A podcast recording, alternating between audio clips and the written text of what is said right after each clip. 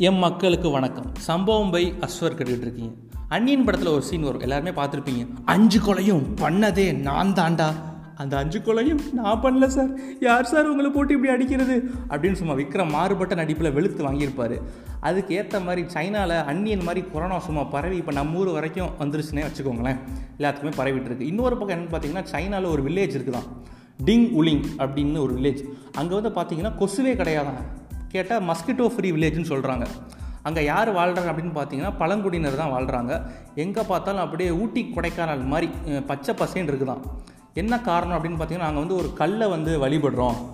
அதுதான் எங்கள் முழு நம்பிக்கை. அதான் நாங்கள் தெய்வமாக பார்க்குறோம் வந்து இங்கே வளர்ந்து கொசுவே கிடையாது. அப்படியே கொசு எதுவும் வந்தாலும் குப்பைகள் மூலமாக தான் கொசு வரும். நாங்கள் அந்த குப்பைகளை என்ன பண்ணுறோம் அப்படின்னு பார்த்தீங்கன்னா மலையடி வாரத்தில் வச்சு புதைச்சிடுறோம் அப்படின்னு சொன்னாங்களாம். இதை கேட்டுட்டு கொசுவே அப்படின்ட்டு சைனாவில் மற்ற மாகாணம் மற்ற ஊரில் உள்ளவங்கெல்லாம் இந்த வில்லேஜுக்கு படையெடுக்க ஆரம்பிச்சிட்டாங்களாம்.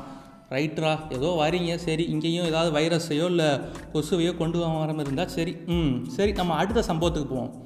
அடுத்து என்ன சம்பவம் அப்படின்னு பார்த்தீங்கன்னா தாய்லாந்தில் ஒரு பொண்ணு கனிதா அப்படின்னு சொல்லிட்டு நாற்பது வயசு பொண்ணு. அது வந்து ஒரு பிஸ்னஸ் ஸ்ட்ராட்டஜியை ஒன்று முன் வச்சிருக்கு. அது என்ன அப்படின்னு பார்த்தீங்கன்னா இப்போ நம்ம ஊர்லலாம் வயசாகிட்டால் அவங்களோட இறந்துருப்பாங்க. வயசாகிட்டு இறந்துட்டாங்கன்னா அவங்க யூஸ் பண்ண ட்ரெஸ்ஸு இல்லை அவங்க யூஸ் பண்ண ஸ்டிக்கு எல்லாத்தையும் தூக்கி குப்பையில் போட்டுருவோம் இல்லை எரிச்சிருவாங்க.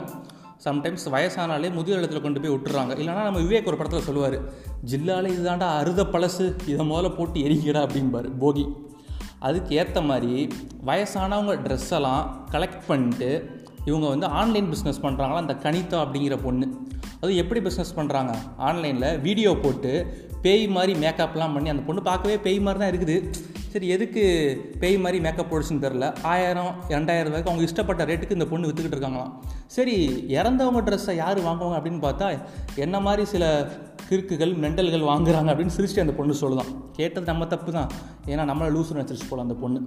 கடைசி ஒன்று சிறப்பான சம்பவம் சைனாவில் தான் நடந்துக்கிட்டு இருக்கு. ஒரு ட்ரெயினில் ஒரு பொண்ணு சைனீஸ் ஒரு பொண்ணு போய்கிட்டு இருக்கு. எதிர்த்தாப்பில் உள்ள பேசஞ்சர் செம்ம காமெடி பண்ணியிருக்காரு. இந்த பொண்ணு விடாமல் சிரிச்சுக்கிட்டே இருக்குது விழுந்து விழுந்து. கண்டிப்பாக அவர் சூரி காமெடியோ இல்லை சதீஷ் காமெடியோ பண்ணியிருக்க மாட்டார்னு நினைக்கிறேன். ஏன்னா அப்படி பண்ணியிருந்தால் அந்த பொண்ணு ஸ்பாட் அவுட் ஆகிருக்கும் சரி அப்படி என்ன நல்லா காமெடி பண்ணாருன்னு தெரியல. பட் கொஞ்ச நேரம் கழித்து பார்த்துருக்காங்க அந்த பொண்ணு அப்படியே சிரிச்ச மணிக்கே இருந்திருக்கு. ஏ என்னப்பா ஆச்சு என்னப்பா ஆச்சு? பாட்டி பாசிங்கில் போதுப்பா அப்படிங்கிற மாதிரி சொல்லி சொல்லுவார்ல. அதுக்கு ஏற்ற மாதிரி பக்கத்தில் ஒரு டாக்டரை பக்கத்து கம்பார்ட்மெண்ட்டில் ஒரு டாக்டரை கூட்டு வந்திருக்காங்க. ரொம்ப நேரமாக அந்த பொண்ணு சிரிச்ச மணிக்கே இருக்குது என்னென்னு தெரில அப்படின்னோடனே அந்த டாக்டர் பார்த்துருக்காரு இவனுக்கு வந்து ஒரு ரைட்டாக பக்கவாதம் இருக்கிற மாதிரி இருக்குது. தாடை வந்து இடம் மாறி அப்படின்னு சொல்லியிருக்காரு. அதுக்கப்புறம் கொஞ்ச நாள் கழிச்சு கொஞ்சம் நேரம் கழித்து ட்ரீட்மெண்ட் பார்த்துருக்காங்க. சரியாயிடுச்சு அந்த பொண்ணுக்கு.